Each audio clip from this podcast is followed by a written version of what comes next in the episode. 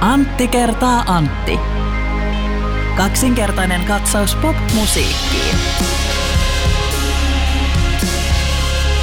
Muistatko Antti, kun muutamia jaksoja sitten mä annoin tämmöisen totaalisen nerokkaan bändin nimivinkin. Tää Hollywood-tähtien sukunimi Muistan. hommelit. The Stallone. Ei, kun- ei dö, dö, vaan ihan vaan ilman, ilman artikkelia. Joo, joo, joo, kyllä, Mutta kyllä, tota, muistan. anyways, löytyy muutama jakso takaperin nerokas konsepti, johon vielä Suomen musabisnes ei ole tarttunut, mutta sehän on vaan ajan kysymys, kun tämä nimi homma leviää. Mutta mulla on nyt vähän vastaavan tyyppinen vinkki No, anna tulla. suomalaiselle musiikkiteollisuudelle. Tämä ei koske nimiä, vaan tämä koskee lähinnä musiikin markkinointia. Ja mulle tuli inspiraatio tähän asiaan tuossa tota, noin, niin yksi päivä bussipysäkillä seisoskellessa, niin kun katsoin bussipysäkin mainosta, jossa Atria mainostaa heidän uutta artesaanimakkaraansa. Joo. Ja mä mietin, että nyt kun tämä artesaanisana, sehän niin kuin pompsahtelee sieltä täältä niin kuin elintarvikkeiden kohdalla, on, on artesaanin pizzaa ja, ja on, nyt on artesaanin makkaraa ja artesaani sitä ja artesaani tätä. Ja me hipsterit olemme juoneet artesaani oluita pitkissä parroissamme jo. nehän ovat jo pasee. niin. Mutta anyway, siis tota, mä aloin miettiä, että miksi kukaan ei ole vielä markkinoinut musiikkiansa artesaanimusiikkina. Se olisi aika hyvä kyllä. Kyllä. Ja sä tiedät ne niin kuin merkitykset, mitä artesaani-sana tarkoittaa. Siinä tulee, siinä on ripausmiehisyyttä, siinä on kädentaitoa, siinä on rakkautta siihen tekemiseen ja siinä on luomua. Ja nyt mä sanonkin, että jos esimerkiksi Tuure Kilpeläisellä tai Westerisellä on tenkkapoo seuraavan albumin markkinoinnin suhteen, niin olkaa hyvä herrasmiehet, kutsukaa musiikkianne tästä edes artesaanimusiikiksi. Loistava idea. Ja lisäksi vielä ylimääräisiä pisteitä termille tenkkapoo. Kyllä, klassikko. No niin. Tämä on Antti kertaa Antti, kaksinkertainen katsaus pop-musiikkiin. Meillä on ollut kaksi, itse asiassa ei yksi, vaan kaksi hieman tavallisuudesta poikkeavaa podcastia. Viime kerralla tehtiin PS Tykitellään kautta Lähteen Antti jakso. Ja sitä edellisessä aika iso osa meni sitten karkkiautomaatin käsittelyyn, Mm. jossa Häikiön Sami oli meillä puhelimessa. Ja nyt tämä on Artesaani podcast, eli tämä on podcast. Tässä on vain me kaksi. Suomen artesaanein musiikkipodcast. Tässä nyt viimeiset pari viikkoa niin musiikkikeskustelu on ollut mielestäni laimeilla vesillä. Ja en tarkoita tätä millään hyvällä. Katoiko sä Euroviisut? Sivusilmällä katsoin lähes koko lähetyksen. Mä pitkästä aikaa katsoin sillä että varmaan jokaisen biisin niin vähintään puolet kuuntelin sen takia, että tytär on innostunut siitä. Tämä on se yksi asia. Toinen asia on, että oletko tutustunut internetissä Metallikan kiertueeseen ja näihin cover-versioihin, joita basisti Robert Trujillo. Trujillo ja Kirk Hammett esittävät. Muun muassa täällä Suomessa esittivät Michael Monroon klassikon Dead Jail or Rock and Roll ja Hassisen koneen Rappiola-biisi. Joo, kyllä mä havaitsin, että tämmöistä tämmöistä on ollut jätkillä. Ja siis tulee sellainen pieni avautuminen. Mä olen, minäkin olen osallistunut Euroviisukeskusteluun ja Saara Aalto-keskusteluun ja Metallika-keskusteluun ja mä olen jotenkin tajunnut sellaisen asian, että tämä, se on huono asia, että me suunnataan koko meidän mielenkiinto näihin. Koska siis näähän on, tämähän ei ole missään mielessä hyvää. Nyt kun mä pitkästä aikaa katsoin Euroviisut, niin mulla on semmoinen olo, että ei ne oikein kunnioita musiikkia. Niin, en mä tiedä, mulle tuli jotenkin semmoinen fiilis nyt Euroviisuista, että se on semmoinen jännittävä aikaportti.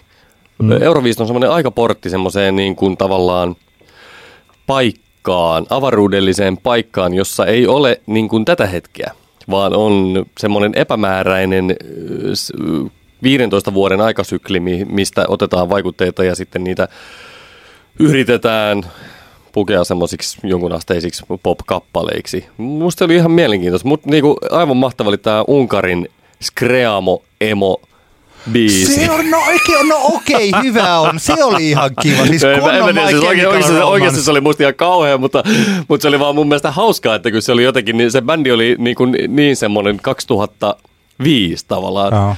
Ja, ja tota, ei, eikä se mitään, ei, ei se ole niinku yhtään vaarallista, mutta se oli vaan, tää on vain yksi esimerkki siitä, että mulla jotenkin se fiilis nyt tuli semmoinen, että siinä on niinku, semmoisia musiikkitrendejä tuolta niin kuin viimeisen 15 vuoden väliltä otettu vähän niin kuin randomilla nappailtu sieltä ja sitten niin ne putkahtelee ulos Euroviisukappaleina. No joo, okei. Hei, mä poikkean tästä omasta pointista nyt hetkeksi vielä. Otan kaksi biisiä, jotka mä, josta mä oikeasti tykkäsin. Ensinnäkin no, Sara Aalto, ei mun mielestä vaikka sijoitus ei ollut kovin hyvä, niin ei hänen täydy hävetä. Mun mielestä hän teki parhaansa ja hän oli tosissaan. Kyllä, olen samaa mieltä. Se oli ihan ok.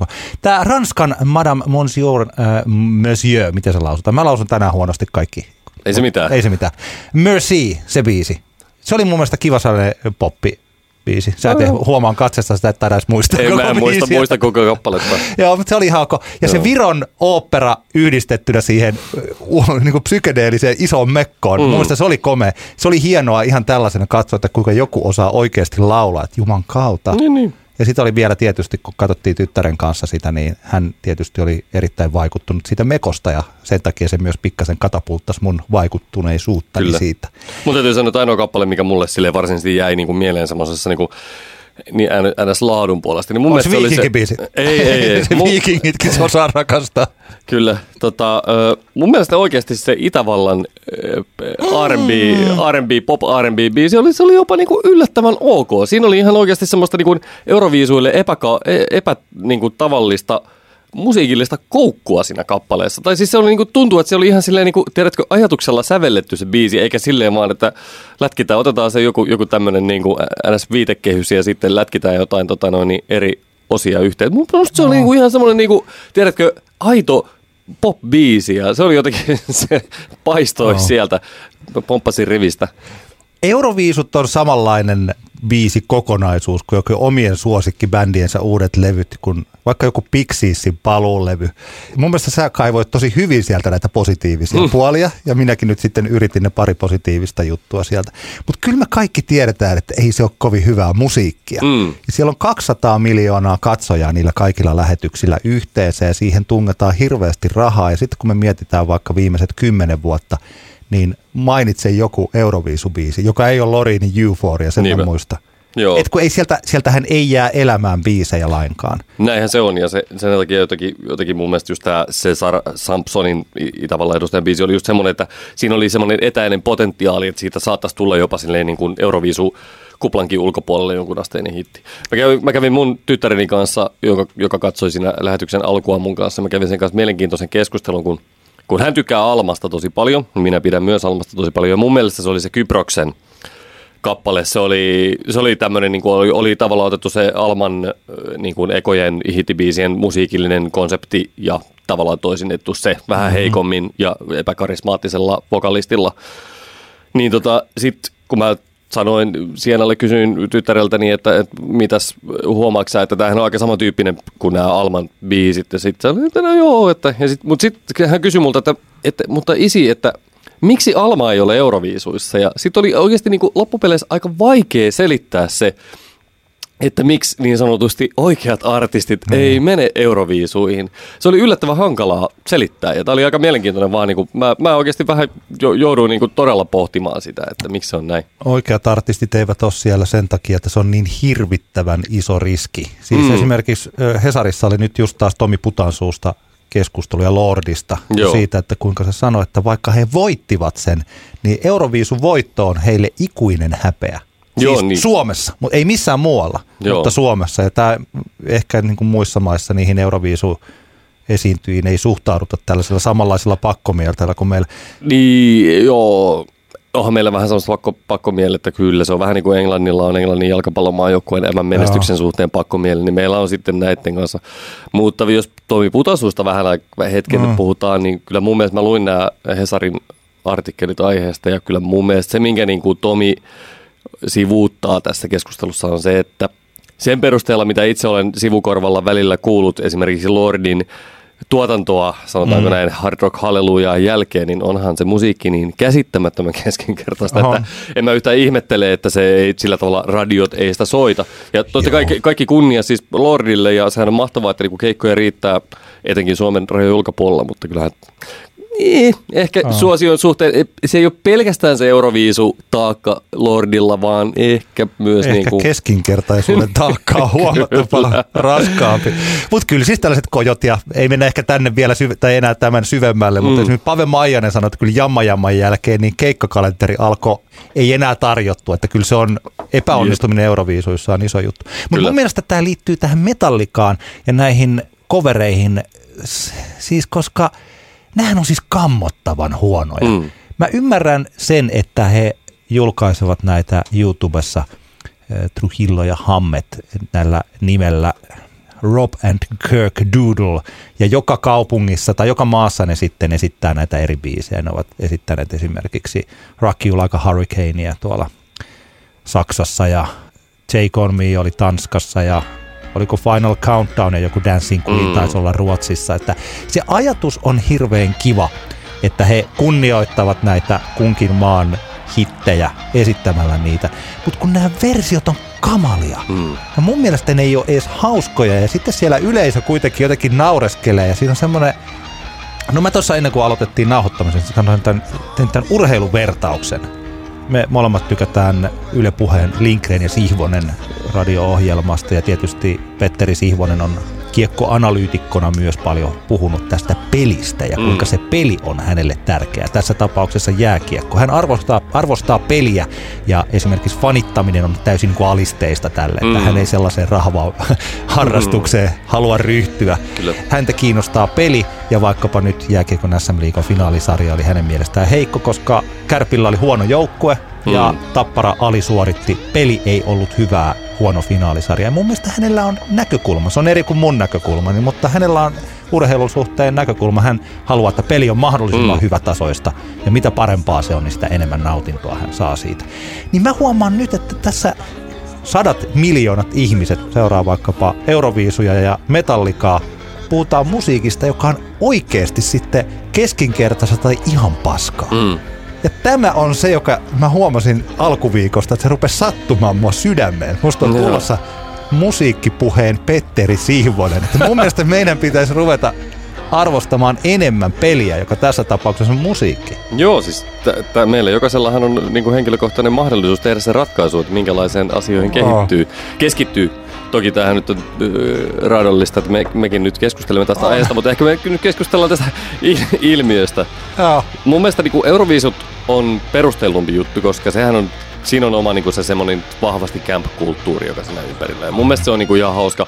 Musta olisi ollut ihan hauska niin kuin tavallaan, olisi ollut olla jossain nyt taas jossain Euro, Euroviisu pikku kotiraadissa, mistä oltaisiin voitu kavereiden kanssa naureskella esitykselle ja antaa niin, kuin niin sanotusti camp-hengessä pisteitä esitykselle. Joskus olisi hienoa jopa mennä sinne Euroviisuihin. No, voisi olla ihan hauska, hauska, hauska, juu, juu, Mä, niin. Se oli ihan hauskaa viihdettä siinä kaikessa niin kuin keskinkertaisuudessaan.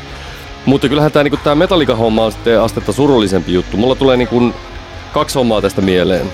Ja ensimmäinen on se, että siellä joko, mä en usko, että aloite on lähtenyt bändiltä itseltä. Mä uskon, että tässä on ehkä joku niin sanotusti markkinointikoneiston ö, tyyppi miettinyt, että nyt pitäisi saada pojat jotain viraalimatskua. Mm. Että Soundgarden Monsterista ja sen klipeistä, ne on nähty jo niin kuin, tuhanteen kertaan, että nyt pitäisi saada jotain viraalimatskua, että tota, voisitteko keksiä jotain tälle kiertueelle jotain, että saataisiin vähän YouTube-pöhinää. Ja tää on parasta, Joo. mitä ne on keksi. Joo. Ja, ja se tietenkin ensimmäisenä herää kysymys, että mitä, missä ovat Lars ja James? Ja tästähän voidaan, tätä voidaan spekuloida, mutta itse ehkä tulisin siihen lopputulokseen, että kyseessä on kuitenkin jo arvokkaaseen ikään päässeet herrasmiehet ja kusitauko on pakko päästä pitämään jolloinka oh. tota noin, niin, tai mikä mä tiedän, että siis, siis oikeasti mullakin joskus, mä en nyt sentään vielä, en ole ihan heidän iässä, mutta minullekin iskee joskus pissahätä keikalla. Viimeksi just Iisa Sellosalin keikalla, mulla iski keikan puolessa välissä tosi paha pissahätä ja sit se vähän häiritsi keskittymistä loppuun. En kussu housu, mutta tota noin, niin mä, mä, mä me, meinaan vaan, että, että tota noin, niin siis pakkohan tässä nyt olla niin kuin joku, että miksi noin noi juurikin Rob ja Kirk. Mä en tiedä sitten, että... Ehkä onks, James onks... haluaa päästä vaikka syömään voileivä. Niin. En tiedä siis, mutta joo, surullinen, surkea homma niin kuin kaiken puolin. Ei, ei, ei, ei aivan karmeeta. Joo, sama, sama mieltä. Toki tässä markkinoinnillisesti, niin kyllähän siinä sitten on onnistuttu. Mutta että, mm. Ja mä ymmärrän, että ne aina sanoo, että tämän pitää olla, tämä on sitten hauskaa, tämä on kaikkein pah. No niin. paskoja versioita, no ei ole kunnianosoituksia eikä mitään hauskoja.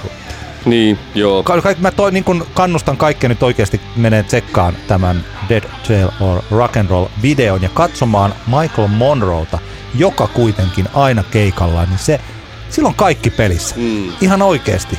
Se katsoo niitä, niin, ja se katsoo nyt sitten näitä metallikat miljonäärejä olkansa yli, että ootteko te jätkät tosissaan? Näin mm. mä ainakin tulkitsen sen, että Kyllä. ei juman kautta. Että mä en olisi ikinä voinut kuvitella, että tämä on näin hirveätä. Kyllä. Ja se kuulostaa kamalalta. No, he saavat tehdä mitä he tekevät. He Kyllä. tulee enää ikinä tekemään yhtään hyvää levyä, eivätkä yhtään hyvää biisiä. Me kaikki tiedetään se. se on totuus.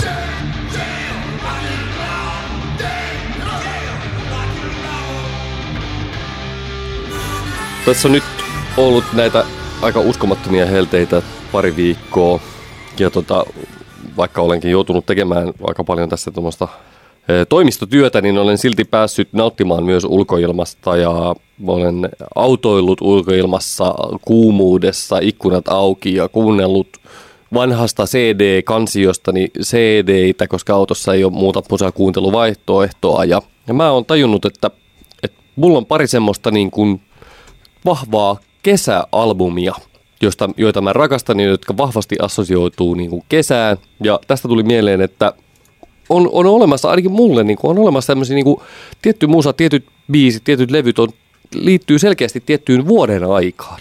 Onko sulla tämmöisiä? Mulla on biisejä. Mulla on joitakin levyjä, joita mä kuuntelen enemmän kesällä kuin talvella, mutta kyllä mulla, mutta mulla on lukuisia tällaisia kappaleita ja ihan siis super tällaisista niin stereotyyppisistä, jostain vaikka Bob Marlin Steer It Upista lähtien.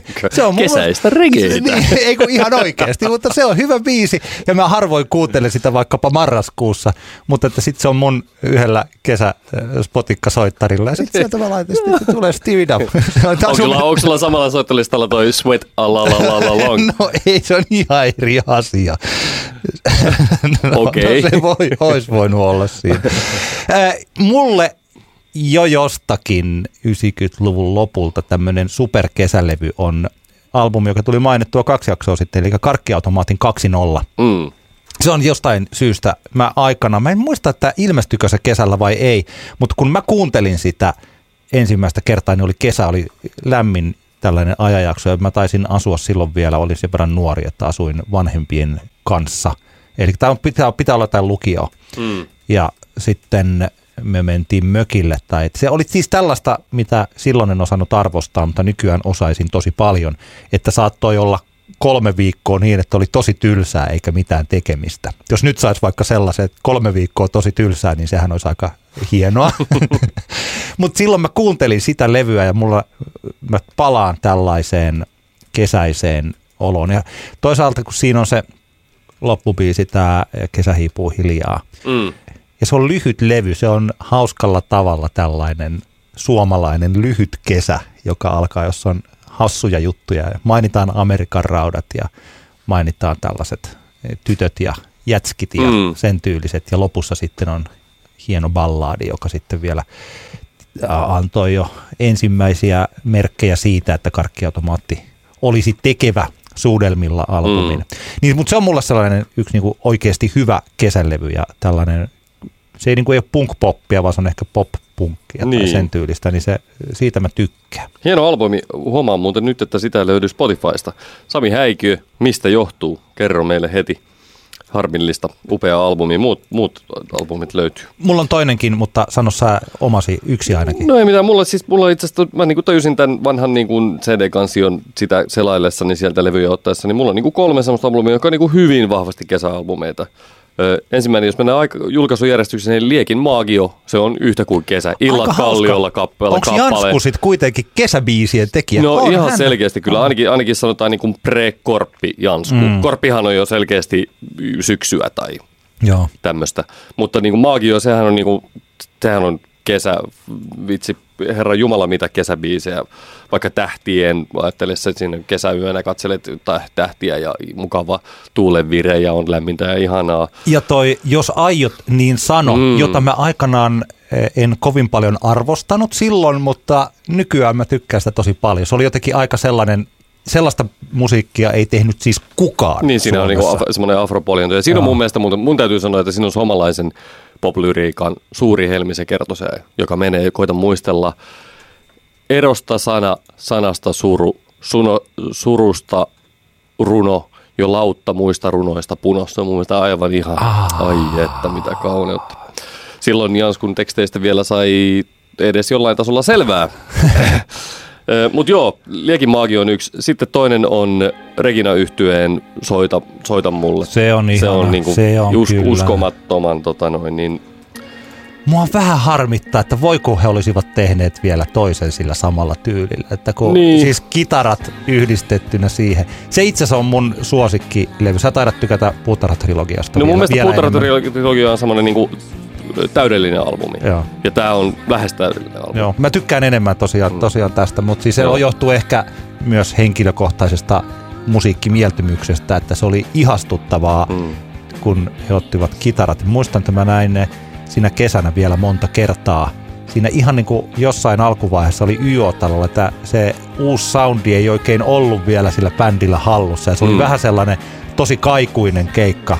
Sitten Joo. rupes vähän yritin kuunnella, miltä sitä oikein kuulostaa. Ja sitten pikkuhiljaa se kehittyi niin, että tuossa jossain taisi olla, oliko Monsters of Popissa sitten loppuvuodesta samana vuonna? He olivat Siinä- aika monta kertaa Saattoi. Monsters popissa, että varmaan olivat Ehkä, ehkä olikin, se oli, he olivat saaneet sen niinku tosi tiukaksi, mm. sen soundin. Se oli yhä sellaista kaikuisaa kitara, heleitä kitaraindietä. Mm. Mutta sitten joo, joo Mutta siinä on, siinä on tosiaan niinku kappale niinku Unessa, millä albumi alkaa. Sehän on ihan semmoinen, niinku, nyt kun on näitä hellepäiviä, kun tulee semmoinen mukava se tuulenvire kasvoille, joka hieman viilentää, niin se Unessa biisihän on niinku käytännössä musiikillinen vastine sille ihanalle, ihanalle lempeälle kesätuulelle. Se tulee niinku hyväilee, kun se tulee.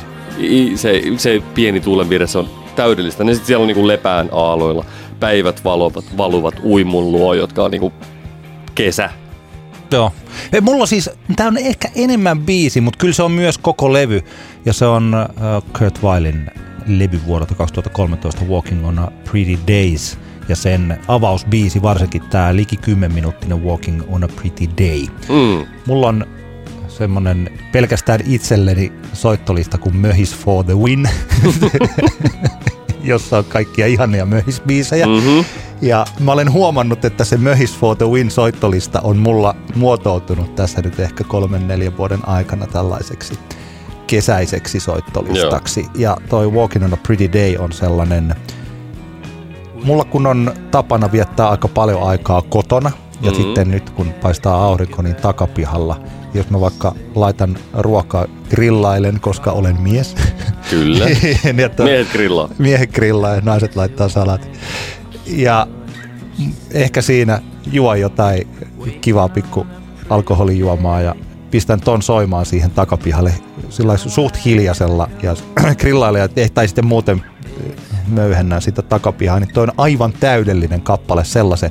Mm. Varsinkin kun se ei oikein tunnu loppuvan ikinä. Sehän on tällaiseen arkikuunteluun, tällaiset 10-minuuttiset biisit on yleensä ihan liian pitkiä. Mm. Että kun sitten kun lä- lähdetään soittelemaan kitaroita, niin siinähän toisaalta ollaan tällaisen möhisrokin ytimessä silloin, kun... Kyllä, vähän soitellaan. niin just. Mutta tällaiseen tilanteeseen, kun se on taustamusiikki ja siinä on kuitenkin se äh, hieno jee jee, jee jee jee, joka kuulostaa tosi tyhmältä nyt kun mä sanon, mutta sitten itse biisissä, niin se on mahtava biisi ja se sitten johdattaa tähän myöskin aika ehkä ylipitkään levyyn tosi hienosti. Mahtavaa möhisrockia, mutta myös hyvä kesälevy. Mm. Kurt Weill, Walking on a Pretty Days. Kyllä. Mulla on vielä, vielä yksi kesäalbumi, ja se on, se on Burning Hearts yhtyeen Extinctions. Ai, sulla on hyviä levyjä, sulla on mestari, mestariteos. On upea. Siinä on, siinä on niinku, tietenkin tässä on se, kun siinä on niin vahva sellainen luontoteema koko albumissa, että ihan kansitaiteesta, jossa on niinku kirjaimia eläimistä muodostuneita kirjaimia ja sitten monet kappaleen biiseistä koskettaa luontoa ja luonnossa olemista ja eläimiä, niin se on jotenkin, si- siinä on niinku hyvin vahva semmoinen kesäfiilis. Ja mulla on hauska tarina sitä, mä olin, mä olin, mä olin siis silloin kun vielä olin keikkamyyjä, niin mähän olin Burning Heartsin keikkamyyjä ja, ja tota, oli hauska tilanne silloin Extinctionsin jälkeen, niin, niin tota, he tekivät aika hyvin keikkaa ympäri Suomea ja yksi hauskimmista keikkatarjouksista, mitä heille tuli, minkä he tekivät lopulta, oli tämmöinen niin partioleiri. Aa, Ja se, mä olin todella yllättynyt, kun soitettiin joku, jo- joku ihme Keski-Suomen partio. Mitä nämä on nämä partio? Ne on jotain ryhmiä. Miksi näitä kutsutaan niitä niiden ryhmiä? on varti. Va- Vartioita. jotain, Joo, psh, mitä ikinä onkaan. No, soitettiin jostain tuolta, että hei, meillä olisi tämmöinen partioleiri, että sinne, sinne tulee 500, tota noin, niin, 500 teini-ikäistä partiolaista, että me haluttaisiin tämä Burning Hearts tänne esiintymään. Joo. Ensin mä en niin yhtään hoksannut, että mik, miksi? Että eikö siinä pitäisi olla just joku tyyliin, tiedätkö, niin kuin Mikael Gabriel Joo. pitäisi olla tai, tai joku vastaava siellä niille esiintymässä, eikö ne semmoista yleensä halua. Mutta sitten mä tajusin, että siinä on se luontoyhteys. Joo. Tiedätkö, siellä ne ku- kuuntelee tota, no, niin ne ihme semmoiset, hu- mikä, mikä ne on ne niiden Joo, huivit joo. kaulassa ja merkit tuossa rinnassa ja sitten ne kuuntelee, kun Jessica laulaa, että Into the Wilderness. Mutta se on hauska ajatus. Joka muuten, siis milloin toi levy ilmestyi? 2012. 2012 ja se Into the Wilderness taisi olla vuotta aikaisemmin. Tai muistaakseni Varmaan ed- ehkä edellisen vuoden Mut puolella siis, tuli se no joo, mutta siis joka tapauksessa tämän vuosikymmenen parhaita kotimaisia indie-biisejä. Joo, siis heittämällä. Aivan. Uskomaton biisi. Joo, siis ne, jotka eivät ole sitä, jotka ovat joko unohtaneet sen tai eivät vielä edes kuunnelleet. Burning Heartsin Into the Wilderness, siis ihan niinku, Mestariteos. tiedätkö sä, niinku, mulla on tapana sanoa 6 kautta 5. Tosi oma, oma peräisesti Joo, mulla tapana. lauottu. Mutta mulla on siis niitä muutamia sellaisia biisejä, jotka on jotenkin liittyy, siis jotka, Pop oli Stevie Dapo tää, sitten tota, Inner Silver, alalalala, no se ei ollut se. Joo. Mutta oikeasti vähän vastaavanlainen, mikä se oli 90-luvun dance-hitti, siis tää Bailando. Joo. Kuka Joo. se esitti? Öö, Tota, Bailando, Bailando, amigos, se adios, Kyllähän tää nyt pitäisi tietää. exiles locos. Paradiisio. Paradiso, joo. Ja sehän ei ollut edes mikään Espanja, eikö se ole joku saksalainen tai hollantilainen, mitä ikinä. Itävaltalainen varmaan, en mä tiedä mikä, Ehkä jostain, jostain joo. sieltä. Siihen liittyy sellainen joku hassu muisto vuodelta 1997. Se soi jossakin baarissa Turussa, jossa me oltiin kavereiden kanssa joidenkin tyttöjen perässä, jotka oli tällaisia, jotka tykkäsivät sellaisesta musiikista ja meidän piti teeskennellä Mm. mm. pitävämme siitä ja muistaa. Ja mulla niin kuin ehkä jollain musadiggareilla saattavat tämän tunteen jakaa, että biisit, hyviä oikeasti itselle rakkaita biisejä on aika vaikea sitoa mihinkään yhteen tiettyyn hetkeen tai tilanteeseen, mm. koska ne on ollut koko elämän mukana. Niin, niin. Ettei voi sanoa, että joku Pixiesin Doolittle-levy olisi tiettyä aikaa, vaan se on ollut tässä koko ajan. Mm. Ja sitten jos ei ole, ei ole ihan niin eh, syvällä tässä musiikillisessa liemessä, niin ne jotkut biisit liittyy täsmälleen johonkin mm. yhteen kesään tai johonkin tämmöiseen. Kyllä. Mulla Niin, on muuten tota- jäänyt vähän epäselväksi, Antti, että tykkääkö sä Pixies yhtyä? Joo. Mä voin ottaa joku. Joskus otetaan iso Pixie special. Kyllä, monologi. Sä, sä et selvästi ole yhtä kova fani vai? Ihan hyvä, hyvä bändihän se on. Joo, se on Mulla-. Mä, mä haluan ottaa vielä, vielä, koska pitää käydä kuitenkin kaikki vuodenajat läpi, niin mä haluan äh, sanoa, mun mielestä niin kun, kun mennään kesästä eteenpäin, niin syksy, Dungen yhtye, ruotsalaisen Dungen yhtyeen nelosalbumi on mulle yhtä kuin syksy. Se on niinku, tiedätkö, siinä kohtaa on, ruska ja, ja tota, alkaa olla jo vähän kylmää tuulta ja on mukava olla sisällä.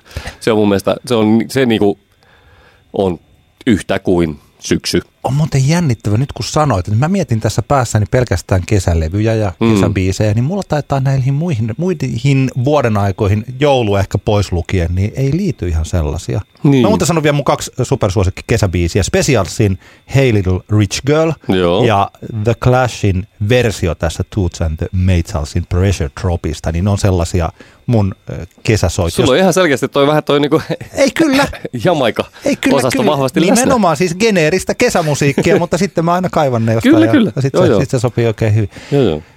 Mä, tal- talvesta mulla tulee yksi kappale mieleen, joka on mun mielestä niinku, silleen yli kaiken talvi, semmoinen, puhutaan kauniista talvisää, semmoinen ideaali talvisää, niin Josh Rosen, tietenkin nimestäkin jo kuulee, Winter in Hamptons kappale, se on niinku hämmentävää siitäkin, että se on mun mielestä tyyliin Josh Rosen ainoa hyvä biisi, tai loistava biisi, mutta muutenkin si- siinä on niinku vahva semmoinen talven tunnelma, semmoinen kuulaan talven. Se on tosi kaunis kappale, suosittelen tutustumaan, jos ei ole tuttu. Mikähän voisi olla? Kyllä pitäisi, voi että, voi että, voi että. Mä ehdin ajatella tosiaan enemmän, että kesäbiisi on, pitäisi miettiä sitten. kyllä pitää olla tai syksy- tai talvilevyjä. Tämmöiset muuten, mulla toimii kontrastina, että oli joitakin kesiä, jolloin mä kuuntelin melkein pelkästään Joy Divisionia, joka ei siis sovi kesään lainkaan. Mm. Eikö se ole tota- semmoinen marraskuun, marraskuun No mä luulen, bändi? että jos Joy Divisionia kuuntelee vaikka Suomessa marraskuun puolivälistä joulukuun puoliväli jotain closeria, niin tulee vähän synkkä joulu. Mm. et, et, et mä, en, mä en ehkä, ehkä halua sitä kuunnella sillä Kyllä. Mutta tota, en, mä en osaa nyt sanoa näitä muita, niin vaikka mikä voisi olla mulle talvilevy tai mikä voisi olla kevät. Hmm. Mutta jos, jos teillä siellä kuuntelijat on ehdottomia niin tämmöisiä vuoden aikaan liittyviä biisejä tai albumia, niin saa heitellä tonne meidän Facebook-sivun kommenttiketjuihin sitten, kun jakson olette kuunnelleet. Meillä on nyt itse asiassa kaksi viikkoa väliä kuolemattomuuden 12 askelta sarjassa, koska tässä on ollut erilaista spesiaalimenoa, mutta nyt jälleen palataan tähän. Ne, jotka ovat kuunnelleet Antti kertaa Antti-podcastia alusta saakka, niin tietävät, että meillä oli ensin tämä menestyksen seitsemän polkua ja sitten me saatiin palautetta, että pitäisikö enemmän puhua myös siitä musiikin hyvyydestä kuin vain sitten tästä musiikkibisneksestä. Mm, Niin kaupa, niin, Niin, to, toisesta näkökulmasta kuin kaupallisen menestyksen puolella. niin, ja nyt me yritetään listata asioita tai tällaisia puhua sellaisista jutuista, mikä tekee musiikista hyvää tai kestävää, jopa kuolematonta. Kyllä. Ja me olemme nyt aloittamassa live-kokonaisuutta. Mä olin jakanut tämän vähän niin kuin tämän live-kokonaisuuden kolmeen alaotsikkoon, ja ne ovat miten ja missä ja milloin. Ja mehän ollaan vähän niin kuin tätä live-hommaa kyllä muutamassakin podcastissa jo käyty pikkusen läpi. Mm-hmm. Me ollaan käyty vähän läpi, että minkälainen on hyvä keikka ja, ja niin poispäin. Mutta jos nyt mietitään ihan sitä, että esimerkiksi lähdetään tästä miten, niin mitenkä, mitenkä se live-keikka kannattaa toteuttaa, jo kun, kun faktahan on se, että jos tämmöiseen kuolemattomuuden pyr- pyritään ja jos nimesi ei satu olemaan Jöstä Sundqvist, Niin. niin keikkoja joudut tekemään. Ja livet ovat kyllä yhä ne, missä esiintyjän veri punnitaan. Kyllä. Tämän olen sanonut tämän lauseen aikaisemminkin ja kyllä se vaan sillain on.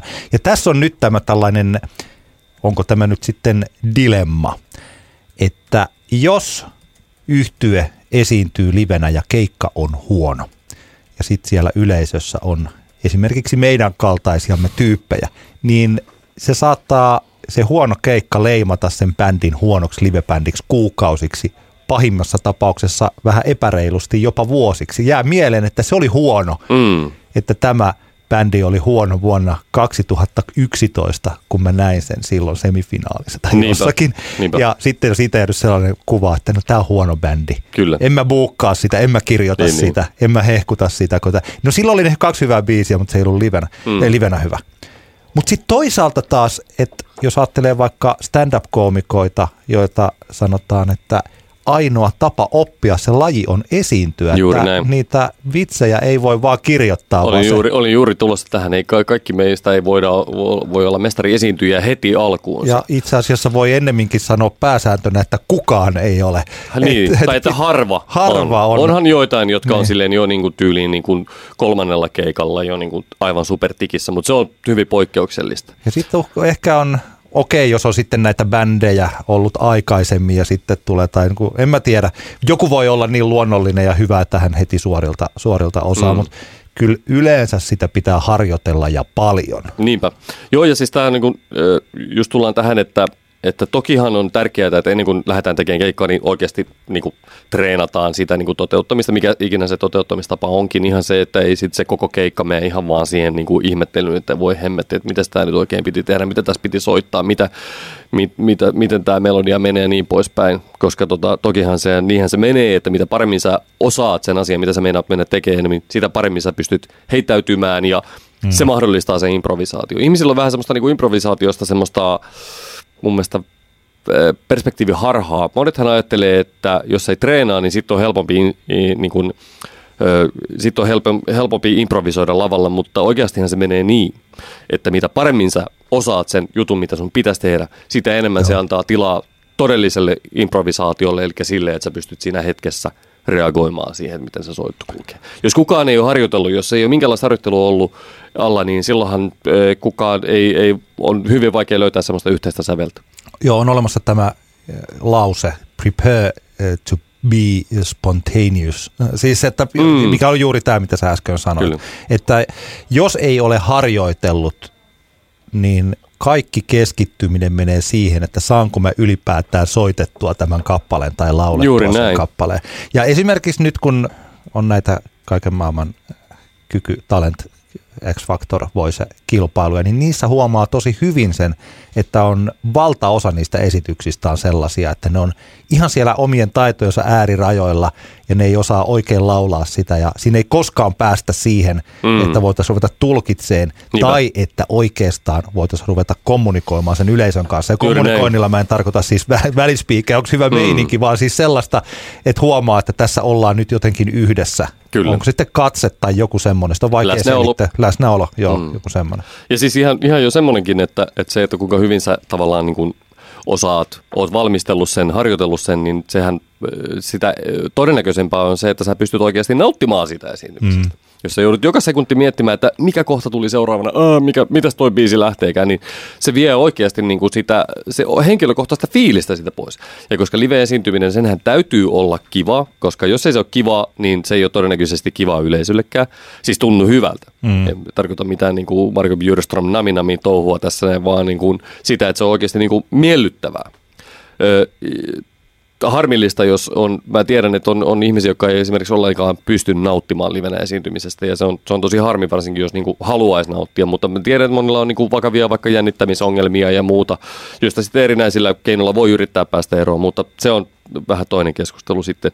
Mutta tosiaan, lähdetään siitä, että kaikkihan ei voi olla niin kuin mestariesiintyjiä niin kuin heti mm-hmm. alusta lähtien.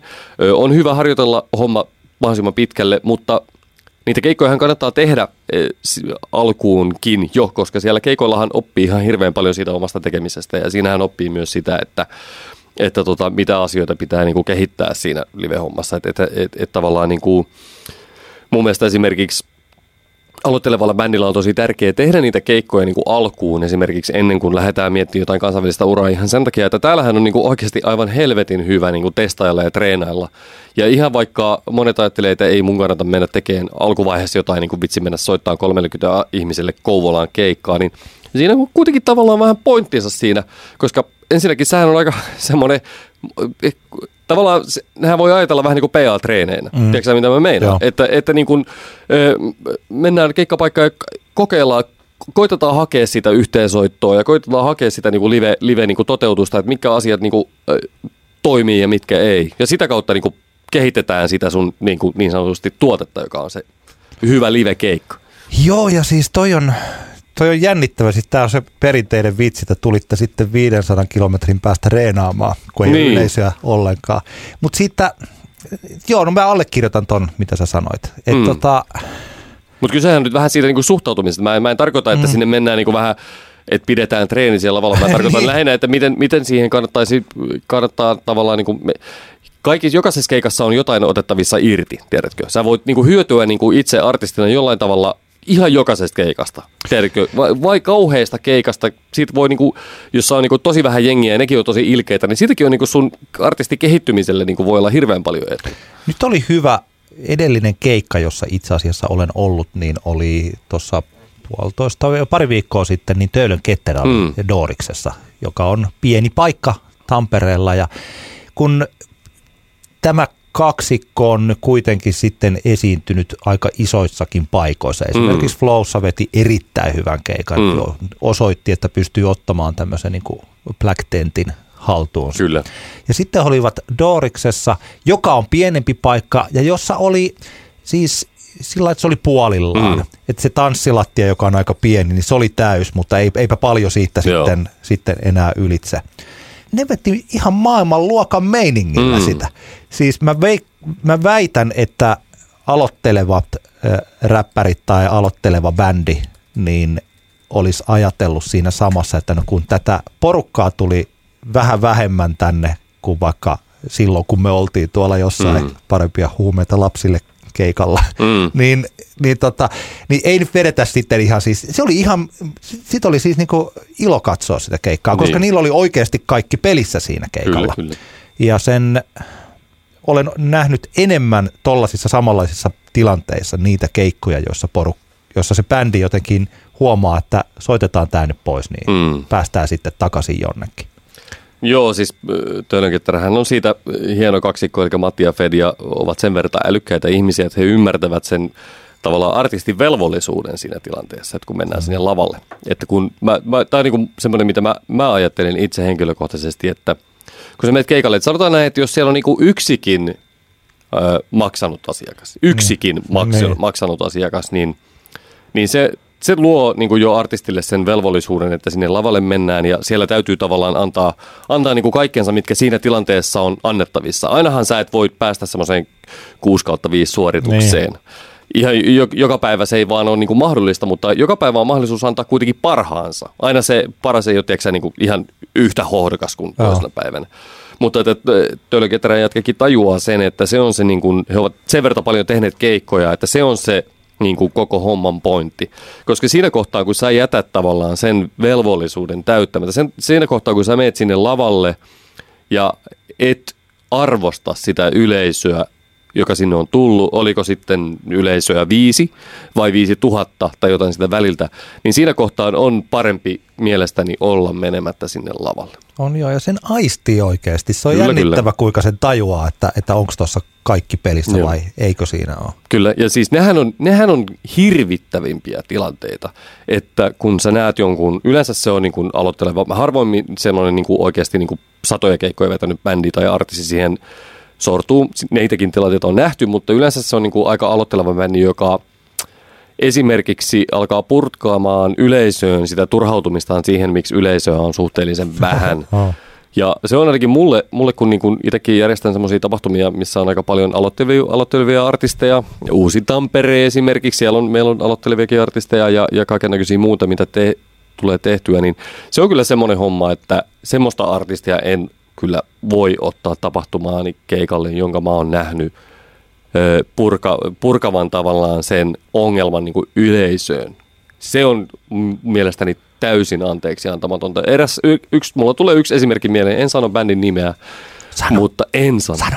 Tota, oli tämmönen, järjestettiin tämmöinen ilmaistapahtuma Tampereella ja oli aika huono keli, niin kuin monesti suomalaisissa kesätapahtumissa on. Joo. Ja tota, sitten oli yksi bändi tullut Helsingistä esiintymään ja, ja tota, Ai helsinkiläinen. Helsinkiläinen No, bändi. Ai se on se helsinkiläinen.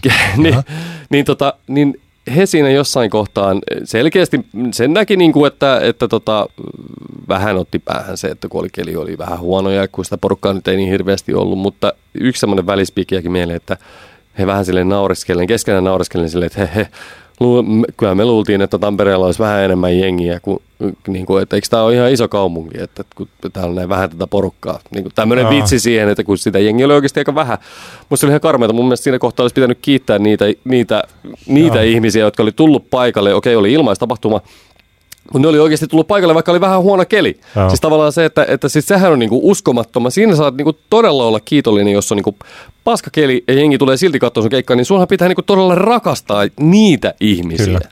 Ehdottomasti näin. Kyllä. Mitkä, siis toi on mun mun mielestä hyvä, jos ajattelee tässä, että mitkä sulle on sellaisia asioita, jotka pilaa sen keikan?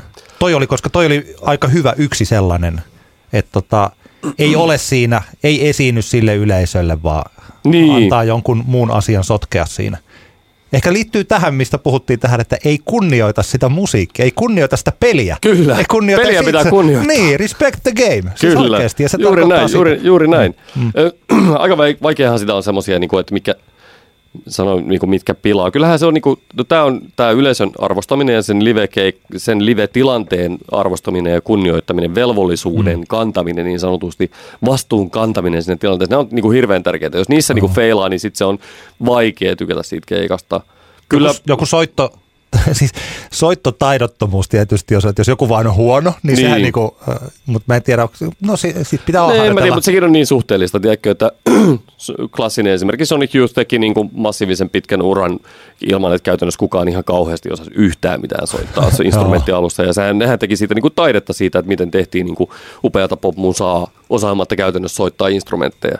Jälkikäteen myöhemmin joka Lee Ronaldohan on lopulta, hän, hän on niin kuin upea kitaristi ja, mm. ja niin poispäin, mutta anyway, ei, ei se soittotaito, sehän on niin kuin vähän oikeasti aika täysin toisarvoista. Mutta jos nyt puhutaan siitä tämmöisistä niin keikka-elementeistä, mitkä voi pilata, niin ehkä toki sitten myös se semmoinen niin kuin, öö, läsnäolo niin kuin puute yleisesti, että jos tulee semmoinen fiilis, että noi, tulee semmoinen olo, että ne, nämä lavalla olevat tyypit ei, ei nyt vaan ehkä haluaisi olla tuolla lavalla, että mieluummin mm. olisivat tekemässä jotain aivan muuta, niin se on vähän mälsä. Se läsnäolon puute ehkä näkyy sitten joissain tilanteissa vaikka siinä vokalistin kohdalla, että vaikka unohdellaan sanoja. Mä olin tavallaan, niin kuin mä annan anteeksi, mä olin katsomassa tota, IBA katsomassa klubilla joku aika sitten ja selkeästi aika niin kuin, öö, aika niin kuin merkkejä siitä, että niin kuin lahjakas sälli ja tota, ihan, ihan niin kuin asiallista musaa. Mutta siinä ehkä näki just sen, että, että tota, Ibe, Ibe unohteli aika paljon niin kuin sanoja, mikä on tietenkin räpis vähän harmillista. No, koska rap equals lyrics käytännössä. niin, aika pitkälti. Et se, se tavallaan harmitti. Tietenkin se oli, se oli huippua, että hän ei käyttänyt sitä, mitä niinku suurimmalla osalla noista nykyräppäreistä muuten on, että kaikki läpät tulee niinku taustalta anyway, että sä voit niinku olla sanomat siitä, mutta Ibe selkeästi haluaa räpätä oikeasti ne biisissä. Niin se tietenkin vähän harmitti, mutta Iben kohdalla ehkä annetaan anteeksi, koska hän on niin uusi, hän on niin nuori. Onko kaveri just täyttänyt 18, että, että tavallaan niin kuin mä uskon, että noi on just niitä, mistä hän oppii. Hän vaikutti sen verran kunnianhimoiselta kaverilta, että heti keikan jälkeen hän varmaan niin piti itselleen puhuttelun, että ensi, ensi keikalla mä muuten jumalauta sentään muistan Joo. jokaisen sanan.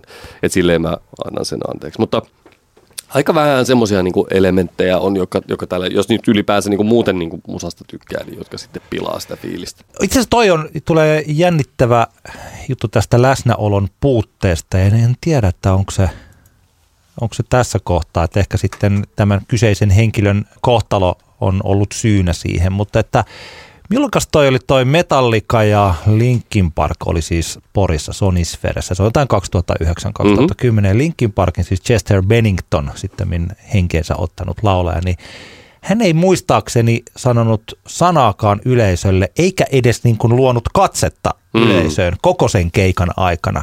Ja hän laulone ja näytti todella surulliselta. Okay. Ja toisaalta niin kuin nyt kun ajattelee, että ehkä hän kamppaili omien demoniensa kanssa sitten mm. silläkin hetkellä jo silloin, niin ymmärrystä äh, tulee paljon enemmän. Mutta mä muistan niin miettinyt, että tämä on kyllä jännittävä asia. Että no miltä se tuntui? Se tuntui siltä, että hän ei ole siinä samassa tilassa niin, niin. edes.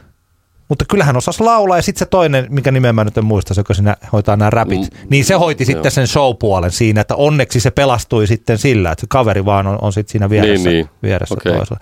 Mutta mulla jos mä ajattelen, että mikä pelaa, pilaa keikan, niin on siis huono soundi. Okay, mulle, niin on, mulle on sellainen, että jos vaikka jos soittaa liian lujaa ja siihen yleensä liittyy esimerkiksi se, että bassot pörisee sillä tavalla, että ei ole katsonut, että koko tilas resonoi mm. brr, brr, brr, siis sen tyylisesti, että, niin, että mä en oikein sitä musiikillisesti nauti. Mulla tulee mieleen siis vuosi sitten Sidewaysissa Radiodepti, jota mä odotin tosi paljon. Joo. Juman kautta ne soitti lujaa ja se soundi puuroutui ihan täysin okay. ja se oli se oli ehkä vielä sen, koska mä tykkään siitä bändistä niin paljon mm. ja niistä biiseistä. Mä olin odottanut sitä ihan hirveän paljon, niin se oli aika kova droppi. Joo. Mä en jaksanut kuunnella sitä loppuun. Ja mä en tarkoita, että mun mielestä niin kuin tällainen luja rock and roll, niin kuin any day, kyllä mä tykkään iso sillä että kun tulee niin lujaa toi ääni, niin soittakaa vähän kyllä. hiljempaa, vaikka puolet hiljempaa olisiko se. Tässä ei ollut kysymys siitä, mm. vaan että sitten mä muistan, että taisi vetää ton, mitä Why Don't You Talk About It, siis se biisi. Taisi vetää sen ihan sen niin kuin viimeisenä, että mä olin, oltiin silloin jo tultu sinne niin kuin päälavan läheisyyteen, niin sinne se kuulosti hyvältä sieltä Joo. ihan, ihan niin kuin toiselta, toiselta lavalta. Että Niinpä. huono soundisia bändejä mä en hirveästi jaksa niin, niin. kuunnella. Niin. Ja varsinkin aloittelevilla yhtyeillä, jossa ehkä äh, ei ole vielä päästy tekemään niin kuin, että ei oikeastaan edes tiedetä, mitä PA-treenit on, niin, niin. niin se voi olla vaikeaa, että sekin, se soundi-asia on sellainen, joka keikkailemalla ja sitten itseään kuuntelemalla ja siinä se pikkuhiljaa. Kyllä. Että jos vaikka treenikämpällä ne vanhanaikaisesti soittaa kitaroita, niin eihän siellä noita kitarastyrkkareita mikitetä. Niin. Ei oikeastaan edes tajuata, minkälainen se soundi on, kun sitten laitetaan se SM57 siihen, niin voi olla, että tässä on jo vuosi soitettu soundilla ja tajutaan ekalla keikalla joku miksaa, että, että että tämähän on ihan hirveä tämä sun kitarasaudi tämän mikin kautta. Niinpä. Se, se bändi soi huonosti. Niinpä. Joo, kyllähän toi on ihan totta. Vaikeahan siitä on niin tosi paljon nauttia keikasta, jos soundi on ihan skeida. Itse jotenkin mä oon koittanut itteeni vähän niin kuin etäyttää tästä soundikysymyksestä, koska on tavallaan tullut nähtyä niin hirveän paljon tilanteita, jossa se se niin kuin huono soundi voi vai johtua niin hirvittävän monesta syystä, niin jotenkin mä oon koittanut aina tehdä sitä itselle, että mä, mä koitan olla niin kuin liikaa keskittymättä siihen. Eri mm. hommaan toki niin kuin tämmöiset niin kuin oikeasti maailmantähdet tai paljon keikkailevat, koska heidän tulisi jo tietää, Joo. että miten saadaan aikaan niin kuin hyvä, hyvä soundi, miten, miten saadaan niin kuin bändisoitto vaikka toimimaan, niin, tota, niin se on vähän eri juttu. Niiltä, niitä keikolta todellakin voi, voi vaatia niin kuin sitä hyvää soundia. Mutta etenkin niin kuin tavallaan pienten bändien kohdalla niin jotenkin mä koitan olla siitä, koska ne on sitten semmoisia, ne oikeasti just tulee, jos bändi jatkaa ja on kunnianhimo, niin nehän se, niin kuin se bändin oma soundihan jossain kohtaa sitten niin kuin mm. loksahtaa todennäköisesti kohdalleen. Esimerkiksi joskus Rubikin alkuvaiheessa, taisi olla sillä, että ekalevy oli ilmestynyt, niin näin ne klubilla, niin se on hyvä esimerkki, että ehkä Suomen kaikkien aikojen top kolme indie-bändi tai indie-rock-bändi, jos ei paras sitten eh, mielipideasioita. Mm. Mutta että siinä vaiheessa niin ei ollut hallussa vielä. Siis se on mm. niin hyvä esimerkki, että kuitenkin siellä oli jo City and the Streets tällaisena niin kuin mulle yhtenä niin kuin tärkeimmistä biiseistä niin kuin julkaistu ja se oli hyvä bändi ja se niin, oli niin. tällä. Mutta ei se soundi vielä ollut se, se oli ihan eri yhtyä sitten mm. muutama vuosi siitä eteenpäin. Et se oli aika sellainen meteli, meteli sekasoppa mm. vielä siinä kohtaa. Kyllä, kyllä. Mutta joo, mm, se, että jos sä teet, meet keikalle ja jos sinne ajatellaan, että sinne tulee nyt edes niin kuin edes niin kuin kourallinen ihmisiä, jotka on mm-hmm. niin kuin oikeasti kiinnostuneita sun musiikista ja todennäköisesti on niin kuin kiinnostunusta sinusta niin kuin artistina tai bändinä niin kuin muutenkin. Tai ainakin siinä on mahdollisuus saada heidät, heidät todella niin kuin kiinnostumaan, niin sehän on niin kuin ainutlaatuinen tilanne päästä suoraan kontaktiin niiden oh. fanien kanssa tai potentiaalisten fanien kanssa. Ja sehän on niin kuin uskomaton mahdollisuus kuvittele, että ethän sä, niinku, voithan sä nyt laittaa vaikka Snappi, Snapchat-videoita niinku miljoona tai Instagram-storissa ja miljoona tai Instakuvia tai mitä tahansa niinku someläppiä. Mutta se, että sä pääset niinku oikeasti tilanteeseen, missä sulla on niinku yleensä no. käden ulottuvissa niinku ne ihmiset, niin sehän on uskomaton tilanne, joka kannattaa käyttää hyväksi. Silloinhan esimerkiksi mulla tulee mieleen semmoinen keikka oli tästä on aikaa, ehkä on mainittukin jo, tässä meidän podcastissa tämä kyseinen keikka, jossa oli The Hole ja äh, Lake Jones yhtye yhteiskeikalla Olympiassa. Oh.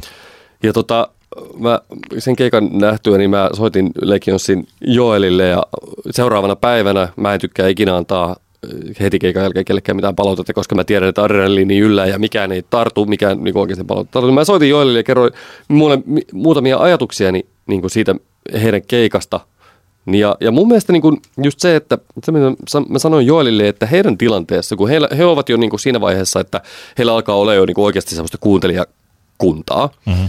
niin, niin se, että sehän ei ole niin kuin, sehän ei haittaa ollenkaan, että he vaikka puhuvat yleisölle sillä niin. tavalla muutakin kuin, että kiitos, seuraavan biisin nimi on tämä, tai että kiva kun tulitte tänne näin.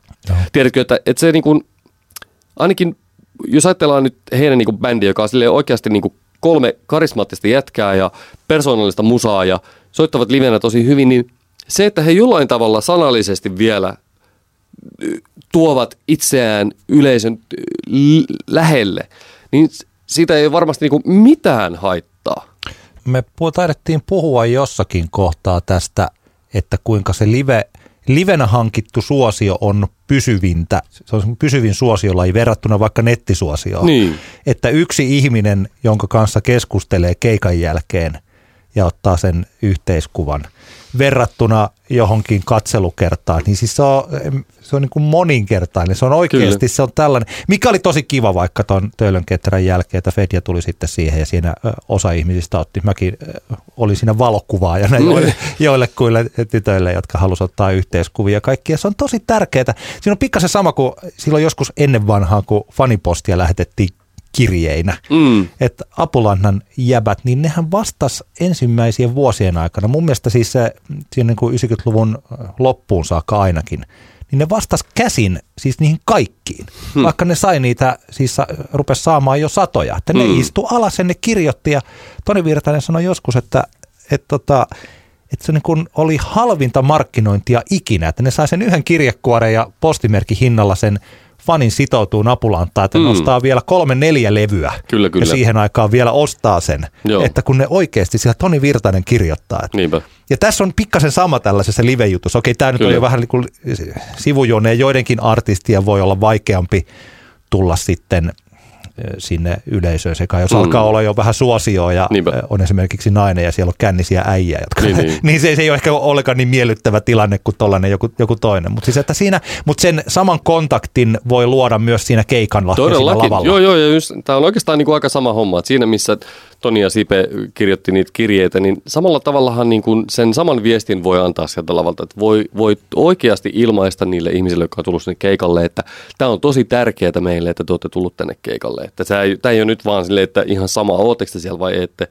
Toki mä tiedän, että monille artisteille se on ihan sama, että onko sitä yleisöä vai ei, mutta se on aika vähän toinen homma, mutta mä meidän, että miten, miten sitä saa niin kuin sitä semmoista semmoista niin kuin, en mä tiedä, onko se jotain niin kuin sitouttamista, ei, ei kuulosta Joo. tyhmältä finanssitermiltä niin kuin tässä aihe, aiheessa käyttää tuommoista sanaa, mutta, mutta lähinnä just se, että, mi, että siinä on niin kuin todellakin se kon, kontakti on niin kuin mahdollisuus luoda. Siinä taas tulee mieleen tällaisia omia suosikkibändejä, vaikka mä en ole nyt, että minkälainen sirkle on tässä vaiheessa, mutta se sellainen eh, kellaribändi Joiku jumitussirkle silloin 90-luvulla, niin hehän eivät puhuneet lainkaan. Heillä oli aikamoisia tämmöisiä teatraalisia esityksiä, missä oli, Mm. oli alastomia ihmisiä ja noita sianverta ja kaikkea siis sen tyylistä, mutta jotenkin Mm. se kommunikaatio ja se yhteys tuli sitten siitä musiikista ja siitä yhteisesiintymisestä. Samahan että, se on heillä edelleenkin todella vahva, niin. Niin. että se intensiteetti on niin, niin vaan raju, että se toimii,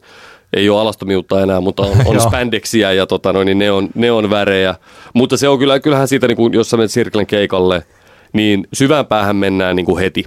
Eli se on käytännössä, niin kuin ollaan, sehän on tietenkin, he ovat tehneet niin paljon keikkoja, ovat niin kauan tehnyt, että se on heille luontaista. Mutta se on myös niin kuin toisaalta myös loistelijan livebändin merkki se, että päästään, ei tavallaan niin kuin tarvi käynnistää konetta, mm. tiedätkö? Ei Joo. tarvi niin kuin ottaa niitä kolme biisiä siihen alkuun, että vähän lämmitellään ja sitten lähetään. Niin tota, Sirklähän pystyy tekemään sen, että, että kun ainakin mulle henkilökohtaisesti, kun voi melkein niin kuin, voi kutsua sen niin kuin faniksi, niin kun mä menen sinne keikalle, niin mä, mä vaan hoksaan jossain 40 sekunnin kohdalla, että no niin, taas mentiin. Tavallaan, että se on niin kuin uskomattoman siistiä. Mulla tulee mieleen hieno tota noin, niin Olavi Juusivirran tämmöinen live-esiintymisvinkki. Se taisi olla joku Ruisrock keikkataltiointi, minkä Yle näytti, ja siinä sitten haastateltiin ehkä ennen tai jälkeen keikan Olavia. Ja Olavi kertoi, mä en tiedä oliko vaan tämä vaan hänen sen, sen hetken läppä vai käyttääkö hän tätä niin kuin joka keikalla, mutta tämä, niin kuin, tämä todellakin makes sense. Eli Olavi sanoi, että hän pyrkii tavallaan hankkemaan niin kuin sykettä ja, ja niin kuin vartaloonsa lämpöä esim. vaikka juoksemalla tai punertamalla tai muulla niin kuin oikeasti niin kuin hyvän aikaa jo ennen keikkaa. Tavallaan niin kuin siinä lähetyksessä hän puhui, että, että tuntia ennen hän alkaa jo niin kuin vähän hölkkäilee ja tekee jotain, jotta tavallaan se kroppa on jo, niin kuin, tiedätkö, lavalle Joo. mennessä siinä niin semmoisessa valmiustilassa, että sitä adrenaliinia on ja sitä niin kuin, tiedätkö, veri kiertää ja sydän pumppaa ja, ja on vähän punaa poskilla, niin, niin tämä on mun mielestä niin kuin hyvin loogista, jos sä mietit, että minkälaisia Olavi Uusiviran keikat on, niin siinähän tulee just se fiilis, Joo. että ei hän niin kuin, tiedätkö, aloita sitä keikkaa niin kuin mistään nollasta. Ei, ei se ole semmoinen niin kuin nollasta sataa homma, vaan että se on niin kuin jo tavallaan tiedätkö, Niin. sä, käynnissä siinä kohtaa, kun hän menee sinne lavalle. Hei, tämä on muuten aika hyvä. Nyt tuli kaksi mieltä. Silloin kun mä oon ollut muusikkona improvisaatioteatterissa, niin meillähän oli siis niin kuin tekniikassa. Me läm- lämpättiin Niin, niin. Tehtiin aina tietty sellainen proseduuri läpi ja lämpääminen aloitettiin noin puoli tuntia ennen Mm. keikkaa. Sitä ennenkin oltiin saatu, saatettu jossain juosta jossain Mm. takapihoilla tuolla noin ja tehdä. Se on toinen. Yksi tulee vielä, Pate Mustajärvestä on kerrottu, että ainakin 80-luvulla oli tällaisia, että esimerkiksi takahuoneessa saattoi olla pari naista, jotka puristelee Paten nännejä Äh. ja hän siellä niinku mylvii ja hakee sellaista sonnimaista olotilaa ja Ai sitten just. sieltä mennään rokkarina sinne. Niin. Kullakin- työ kuvitella, että se on todellakin noin tapahtunut. Joo, mutta kullakin tapansa, mutta erittäin hyvä pointti, jos ajattelee, että itse useasti kun tulee lavalla jotenkin ajatellut, että tehdään tällainen luonnollisesti ja tässä me ollaan kaljalla ja tästä noustaan Mm. vaan sitten tuohon lavalle ja ruvetaan rennosti. Niin siinä kestää helposti, saattaa olla niin, että kestää jopa se keikka, Mm. että jossain viimeisessä, parissa viimeisessä biisissä alkaa olla hiki päällä. Kyllä, Ja kyllä, se kyllä. on niin myöhäistä siinä Niinpä, vaiheessa. niinpä. Mutta näitä äh, live-juttujahan olisi aika paljon. Me jatketaan live-teemalla ensi kerralla. Onko sulla vielä jotakin tähän miten? Tästä voisi puhua vaikka kuinka paljon. Niin, nämä menee nämä miten, missä, milloin onnellisesti sekaisin tässä, mutta voidaan lopettaa tältä osilta ja jatkaa todellakin viikon päästä. Antti kertaa Antti podcastissa meillä on tapana esitellä biisejä. Älä nuku tämän ohi otsakkeen alla ja nyt meillä on kaksi biisiä esiteltävänä. Mikä sun biisis on? Joo, eli mun tämänkertainen Älä nuku tämän ohi kappale on, voisin sanoa, että tämä on Tampereen parhaiten varjeltu salaisuus. Ja uskallan väittää, että jos kyseessä olisi helsinkiläisyhtye tai jopa turkulaisyhtye, niin olisi saanut ehkä enemmän huomiota monenlaisissa piireissä, mutta kuitenkin ei se, ei se mitään. Mä oon tosi iloinen, että tämä on tamperelainen bändi, koska tämän tyyppistä musaa ei Tampereelta ihan hirveästi ole totuttu kuulemaan. Ja kyseessä on siis yhtiön nimeltä Maajo ja heidän ö, viikko pari sitten julkaistu Defo-niminen kappale. He julkaisivat tämmöisen kahden biisin kokonaisuuden ö, tuossa brittiläisen Queen Nanny-lafkan kautta parisen viikkoa sitten. Ja, ja tota, on tosiaan, he julkaisi debyyttialbuminsa Tropic of Tulli tuossa loppuvuodessa 2016. Hieno viishenkinen kokoonpano ja tämä Defo on tämmöinen seitsemän minuuttinen baleaarinen afrofunk kautta kraut jyrä, joka tota noin, niin on hieno hypnoottinen biisi ja mulla, mulla tietenkin tästä tulee on tullut aika pitkään jo niin kuin Maajon musasta mieleen mun suuri sankari, eli ruotsalainen Dan Lisvik, joka ehkä jotkut saattavat studioyhtyeestä muistaa. Mm, tässä on hirveän paljon samaa. Ehkä vähän tuota afrovibaa enemmän kuin mitä, mitä studiossa oli. Mutta kuitenkin sama, sama sylttytehdas niin sanotusti. Ja mun mielestä tämä on, tää on niinku upeata musaa ja hämmentää se, kuinka vähälle huomiolle näin käsittämättömän laadukas, la, laadukas bändi on, on tullut. Et, et toki kyllähän Suomessa niinku afropunk-bändejä on ollut, mutta kun tämä on paljon muutakin, niin tämä on mun mielestä aivan täysin ainutlaatuinen yhtyä ja, ja Defo on mun mielestä ehkä heidän niin kuin tähän mennessä paras julkaistu biisi. Tämä on siinä mielessä jännittävä, että minä olen tamperelainen ja seuraan musiikkimaailmaa aika paljon, varsinkin juuri sellaisia yhtyeitä, joita ei ehkä niin tämmöinen kadun tallaa ja seuraa, niin en mäkään ollut kuullut maajosta mm. Tämä, tämä, tämä on sen tyylistä musaa, mitä mä kuuntelen aika vähän. Nyt ehkä tämänkertaiseen kesämusiikkikeskusteluun liittyen, niin tämä mun mielestä so, sopisi aika hyvin siihen heti Alala Longin ja jonkun, jonkun Reggae OK väliin. Reggae OK ja sitten Walking on a Pretty Day siihen, siihen, siihen samaan, sillä, siihen soppaan aika kivasti. Yksi yhtye, joka yllättäen mulle tulee tästä mieleen on Rinne Radio. Vaikka tämä ei ole ihan Rinne Radiota, mutta tässä on samanlainen ehkä tunnelma. Joo, kyllä mä ymmärrän mitä sä tarkoitat. Joo, että joo. Rytmillistä musiikkia kuitenkin ja tosiaan tällainen oikein hyvä bändi. Tietenkin tämmöisen musan kohdalla on just se ongelma, että ennen kuin tavallaan tietynlainen uutiskynnys ylitetään, mikä ylitettäisiin sillä, että Flow esimerkiksi vihdoin ja viimein tajuaisi buukata tämän kyseisen bändin tai, tai tota noin, niin vaikkapa Helsingin We Jazz-tyypit hoksais, että kuinka niin kuin oikeasti kova bändi tämä on, niin aika vaikeahan tämmöisen niin musan kanssa on lähteä keikkailemaan. Että kuitenkin niitä tapahtumia, mistä tämmöinen voisi vois mennä, niin missä tämä ei ole liian erikoista, niin eihän niitä ihan liian paljon Suomessa ole. Mutta tota, kyllähän toki mä olettaisin, että Maajollakin on, on tähtäimessä ehkä kuitenkin sitten keikkailu Suomen rajojen ulkopuolella.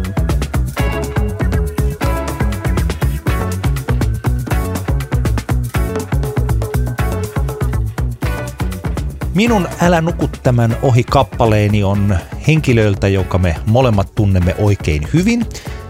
Vuosien takaakin Jukka Salminen, eli yhtyö ja tai alter ego Jukka S.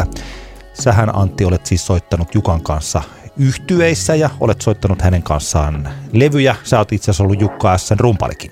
Mm, joo, mä soitan olla Jukka S. kahdella ensimmäisellä albumilla rumpuja kyllä.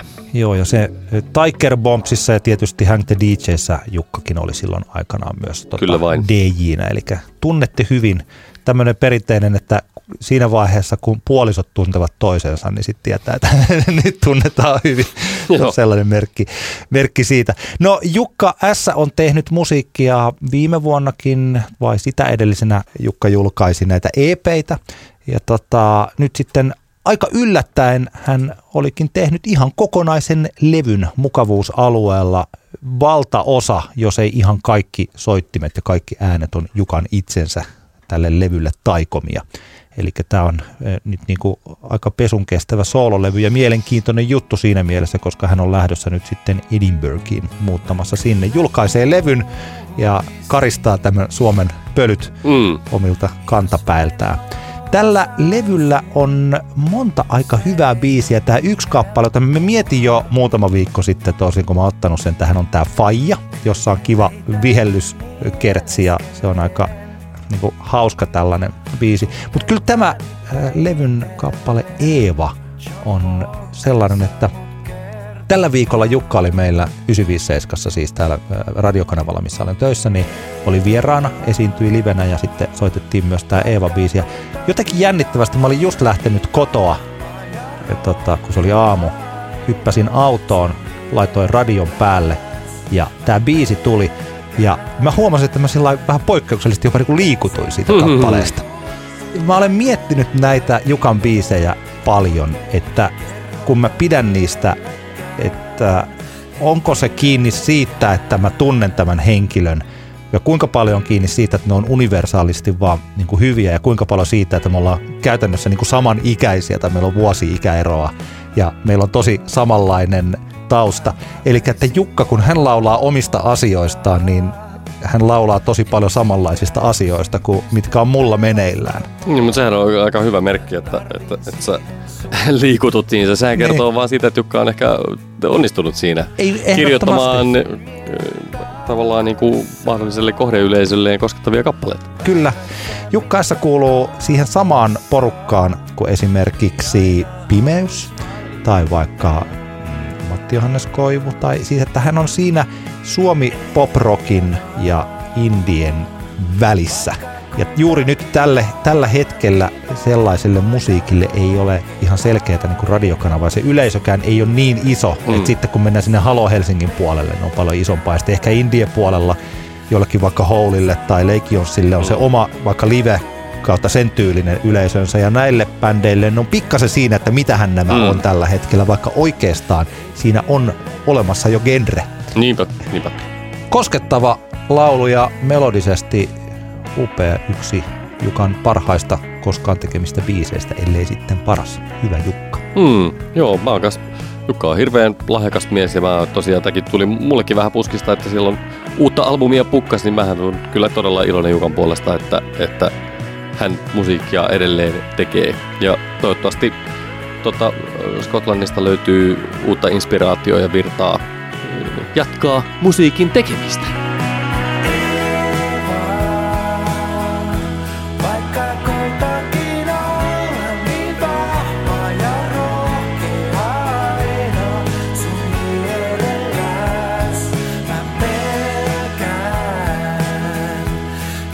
Tämä oli Antti Antti kertaa kertaa Antti. Antti podcastin 18 jakso. Oh. Kiitos paljon kun kuuntelitte. Te voitte lähettää meille sähköpostilla ö, palautetta, kehuja ja haukkuja ja keskusteluehdotuksia, keskusteluaiheehdotuksia. Sähköpostiosoite on antixantti@gmail.com ja Facebookissa voi käydä tota likettelemässä tai kommentoimassa tai muuta. Facebook.com kautta antixantti. Ja vielä muistutukseksi, että jos haluat pistää niitä omia suosikki kesä, syksy, talvi tai kevät levyjä tai biisejä, niin laita ihmeessä. Anna meille viittä tähteä, jokaista viittä tähteä arvostetaan. Kyllä, olemme niistä loputtoman kiitollisia. Artesaani podcast, Antti kertaa Antti kiittää. Ensi viikkoon. Hei hei. Hei hei. Antti kertaa Antti. Kaksinkertainen katsaus pop-musiikkiin.